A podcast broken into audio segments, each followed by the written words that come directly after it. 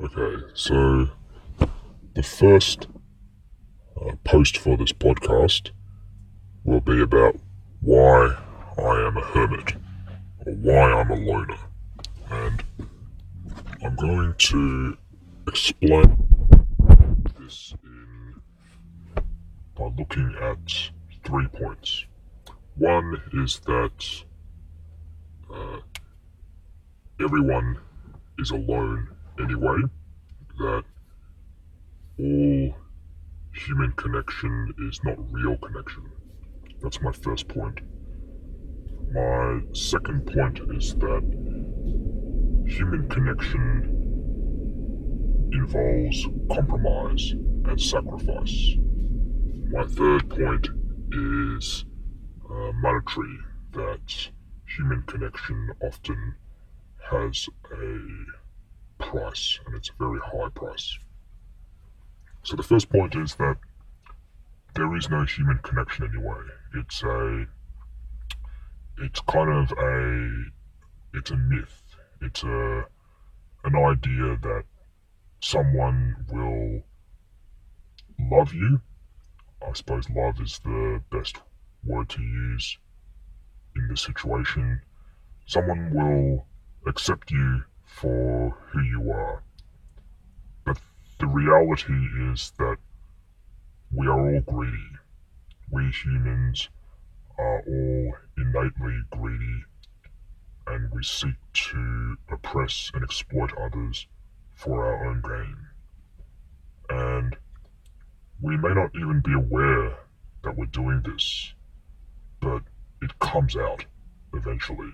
We often delude ourselves into believing that we oppress others for some higher, noble, or virtuous reason. But the reality is that uh, we humans evolved to exploit and oppress others because that's what increased the probability of survival.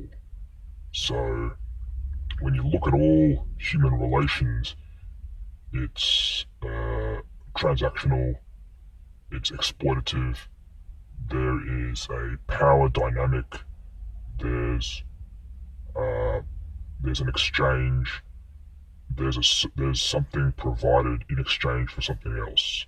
We see it not just in employment, uh, in the labor market, but we also see it in marriage.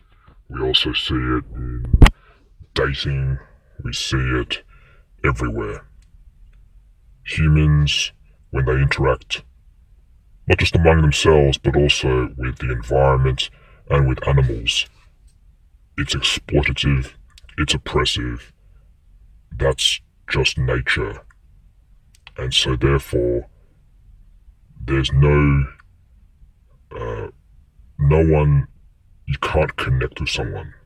That is wishful thinking it's you could say it's terror management uh, theory.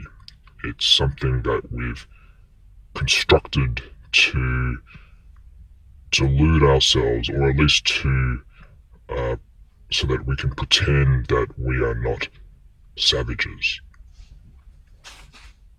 My second point is that human interaction involves compromise. And basically, when you're with someone, there has to be an alignment of uh, values. Uh, and usually, when, uh, for a lot of people, they're, um, they're influenced by modern culture, or at least mainstream culture. So, a lot of people, by definition, they watch or they consume mainstream uh, media. And because of that, this media, this mainstream media, provides them with mainstream values and they meet other people who have mainstream values. And because there's an alignment in these values, there's a there's a there's some sort there's compatibility to an extent. Uh, however, uh, right or wrong, um, a lot of people nowadays uh, um, have access to um, you know, smartphones, uh, social media, and one of the benefits, or maybe it's not a benefit, is that you can. There is there's not really you know, what is mainstream is a lot more difficult to find out nowadays. For example, used to be the case um, that, say, everyone believes that, um, uh, you know, football is popular. But nowadays, perhaps on the internet, people can find uh, the sport that they're interested in. So, for example, someone might be interested in soccer, someone might be interested in hockey, and you know, not just soccer, but maybe a different type of soccer, or maybe they're interested in chess, or maybe they just don't like sport anyway. And there's a a social media group that caters to that. There's there's so many different um, uh, groups and the internet allows for uh, a, allows the supplier, which is the social media companies, to um, provide a community that you know, matches the consumer's preferences, and so what we what we see then is that very many people have um, very, you know, very unique values. And so for people to come together and for there to be, um, for there to be an alignment of values, it, it's becoming harder. So, for, for example, um, antinatalism is a, um, a philosophy that um, that I believe in. The philosophy states that um, it's it's not right to have children that you that you shouldn't have children. The main reason for this is that having a a child is um, will cause well, the child never consented to being born, and so you're imposing on the child um, life, and the child never asked for life, and you know for a lot of people, life is life is suffering because of human natural human oppression, as I've described before. Anyway, that's for another uh, podcast. The philosophy of antinatalism. What I'm going to discuss now is that there is compromise when you deal with other people there's compromise because we're all unique. Um, you know, it, it people blame social media for being divisive, but I think uh, quite simply, there's just been a um, the in the past you had um, big intermediaries that controlled the media, and so everyone had similar values, whereas now there is a disintegration of those uh, large intermediaries. So there's more, um, it, it's more efficient for um, the the companies to provide, or well, at least the companies provide the platform and then people supply and consume their own you know community i suppose or their own information.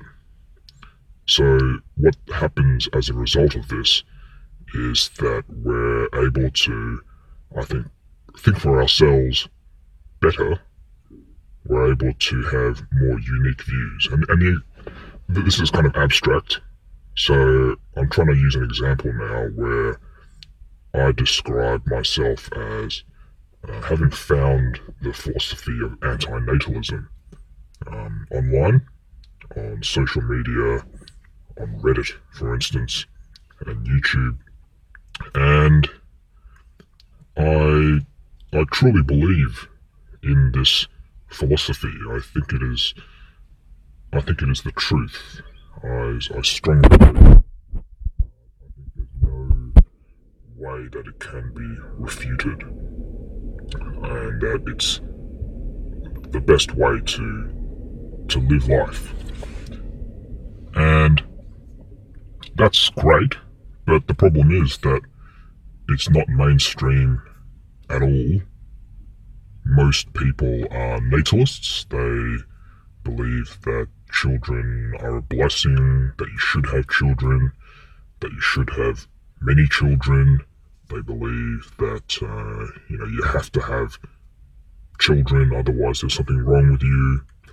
So then it becomes very difficult to uh, form a connection with others when there's large differences in uh, in values. So, for example, if I wanted human connection, um, say with a, a female, then she would need to be anti-natalist as well. Otherwise, there's going to be conflict. Uh, you know, she may want to have a child, and I don't want to. So then she's obviously going to look for someone else who is uh, natalist, like she is. Now, of course, I could rectify this problem simply by finding an anti-natalist uh, woman. The the problem with that, uh, one is that if I go on a anti-natalist forum, or just go to the um, anti-natalist um, subreddit, r uh, slash antinatalism, then there may be none who live near me or around me, and you know because they're they're all over the world, and you know human connection it you know nowadays at least it, it requires physical proximity. You have to be close to someone to to connect with them. Uh, you know, in the future, maybe maybe we can uh, do away with that. You know, VR technology and and uh, you know, if there's a way that uh, you know we can touch someone from the other side of the world. Anyway, that's delving into science fiction. Right now, you have to be close to someone. You can't have a long distance relationship. You have to be close to someone if I go on the um, anti-natalism subreddit, chances are most other um, anti-natalist women out there are all over the world. I can't really connect with them, and so that's a problem. However, even if I manage to find a a woman who has similar views with me on antinatalism. The problem is that antinatalism isn't the only uh, uh, view or value that um, we, we need to consider. There, there could be all sorts of other um, issues. For example, um, for, for example, um, you know, I let, us say um, you know, let's take environmentalism. Um, you know, I, I, I do uh, somewhat care about the environment, and um, you know, I think it's uh, it's a shame that there's too much environmental degradation, too much emission of uh, carbon dioxide, too much pollution in the world, and this is one of the reasons why I think it's important that we don't have children because children will emit carbon dioxide. And not only that, but if we have children and the world is destroyed by um, the pollution that we humans cause, then you know what kind of world are we exposing our children to? They're just going to suffer. You know, it's in my opinion hypocritical for someone to uh, have a child and then contribute to the pollution of the world in which their children live. So, if you're going to pollute the world, then have the decency to not have any children. So, so that's uh, so um, the so getting back to the point, the let's say on social media, say Reddit has a a new function that allows you to filter people or members of a subreddit by location, and let's say I'm able to filter um, filter out. Um, I'm able to do a search of anti-natalist uh, women living in the same uh, city as me. So, you know, I'm a heterosexual looking for a woman. I, I, I do the search, I find one, and I talk to her. The the problem is that, like I said, that's just one value. You know, she might turn out to be anti-environmentalist. She may think that climate change is a hoax. She may think that um, that climate change is, is not real, that it's okay to um, you know drive a large four-wheel drive and, and pollute the world. And so there's there's disagreement there. So you, you see my point. If if it's not um, the value of whether you have a child or not, then it may be some other value, e.g., environmentalism. And if it's not that, it could be something else. There's there's always going to be disagreements. Um, and you know, one thing you can do is just not have any strong values on on, on anything. Uh, but if you don't do that, then you're not really being true to yourself. You know, if if you're just feeding yourself mainstream uh, media, then you have to ask yourself, well, are you really being true to yourself? Are you just uh, are you just living? Are you living the life that is? Are, you living your own life, or are you just accepting what has been told to you? Because you see, you, you have to, no matter what people tell you through the media or in conversations, you have to question that. You have to uh, be critical of that.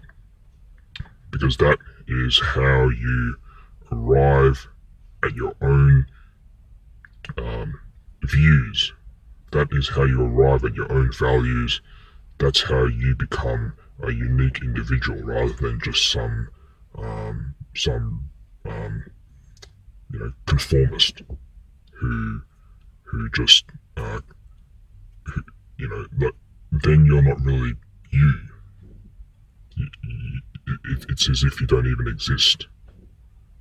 And so if you become authentic, if you're true to yourself, if you develop your own views and values, there's going to be a disconnect between yours and others, and therefore you can't connect with them. And if you want to connect with them, you have to compromise your values, which is which is not good. So the third reason why uh, it's good to be a, a loner is because uh, socializing is quite expensive. Now, people um, people have a, a strange view or, or, relationship with money. Um, they, you know, based on human behavior, people uh, people people like money a lot. They they work hard. They they um, you know they'll do all sorts of things for money, but um, but showing others that they like money is kind of looked down upon. Um, but the, the, the reality is that money is important. mainly because money is it's a it's it's it's a way of of kind of measuring power and as I said before, humans are naturally exploitative, we're naturally oppressive. Money is just a way to measure or to, or to formalize that uh, oppression or that exploitation that we impose on others. And so, in this society, uh, either you exploit others or they'll exploit you. And, and so that's all uh, mediated and measured with money. And so we need money, otherwise, we're powerless. Money provides you with power, and it also provides you with freedom. Without money, uh, you're not free. You know, if you're broke, then you have to eat somehow, and if you don't have enough money to eat, you have to work for it. And if you work, then you're subjugating yourself to someone else who has money. That person who has money and is paying you has power over you. So, you know, if you've, um, say, if you're um, a, uh, a, you know, let's say we live in a perfectly capitalistic um, society, and there's you know zero welfare, and you know you're a a child who has been kicked out of home. Um, you know, um, if you don't have any food, then you have to work. You have to beg, or maybe you have to prostitute yourself um, in order to get the money to eat. So you, you need money, and the more you have, the more freedom you have. Uh, the ultimate freedom, I think, is the ability to never work. And this comes about from um, having enough money to live off your investments. Now, this is, um, many people think this is hard, but I don't think it's that hard because there, there are many people who can do it uh, online. Um, if you search the FIRE movement, F I R E, uh, it stands for Financial Independence uh, Retire Early. And there's a subgroup called Lean Fire so this is about uh, retiring on less than 40,000 US dollars per year. And this is, uh, this, well, this is considered fairly lean, less than 40,000 a year. Some people are able to live off, uh, you know, 20,000 a year. Um, some maybe even less. But, you know, the only in my opinion, the only two necessities in life are food and shelter. So clothes are classified as shelter, and water is classified as food. And if you add these two, the cost of these two things up, it's not that expensive. Um, you can probably retire or at least become financially independent with about half a million dollars uh, US. And, um, you know, that might take, depends on what kind of job you have, but, you know, it'll take anywhere from five to 20 years. Uh, obviously, the, the more high income you are, the faster you uh, reach financial independence. That being said, a lot of people think that that's very hard. And the reason given by for why this is so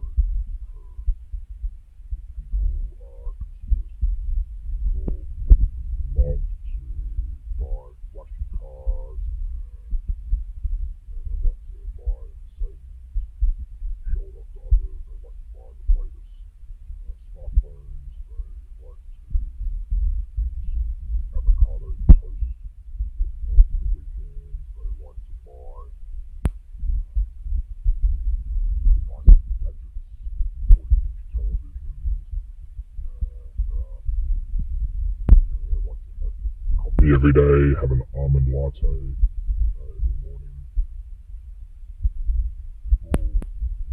uh, that this is the problem. And yes, these things do cost money and they're not um, necessities, uh, but we have to look at the quantity, the quantum um, of spending here. Um, a lot of these items are not that expensive. You know, like take a smartphone, a premium smartphone may cost one or two thousand dollars, and that'll last you about two years. Um, but all of these uh, consumptions, or all of these items that people look down upon, there's a pattern, and there's a pattern in what people look down on and what people don't look down on. People don't look down on natalist consumption. So if you spend money on having a child, people won't look down.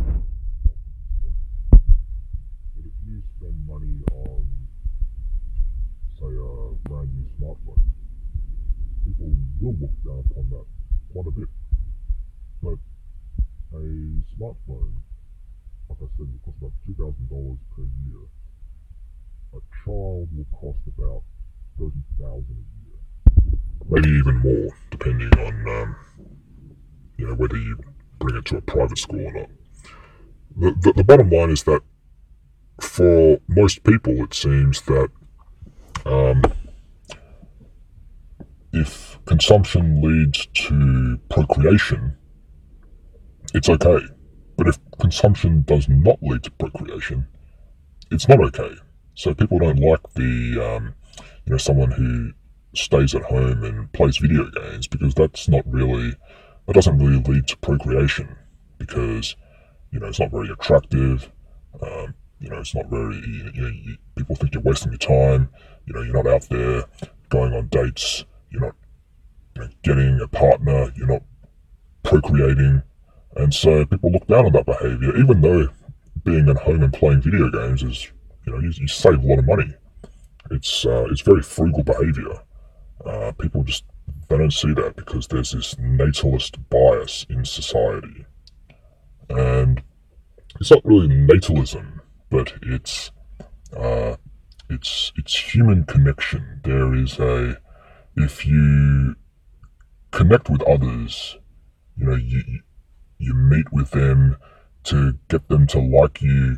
It costs money, the clothes, the the you know the restaurants. It's it's all very expensive, and you know chances are people are snobs. They only want to be with you if you spend liberally, or if you spend a lot. And you know, there's an evolutionary reason behind this. It's because people, it's it's uh, it, it increases your probability of survival if you associate with people who have resources they can protect you. And you know, a lot of when people choose a partner, they think the same thing. So, human connection and procreation fundamentally is very shallow. It's all about resources and wealth and power. And so, in order to get human connection, you have to pay for it. It's expensive. And when you pay for it, you deplete your resources, you deplete your, uh, your wealth. That reduces your freedom. That means that you're more susceptible to oppression or exploitation from others. So these are, in my opinion, the three main benefits of being a, a hermit, a loner. And um, I think that is uh, something to consider.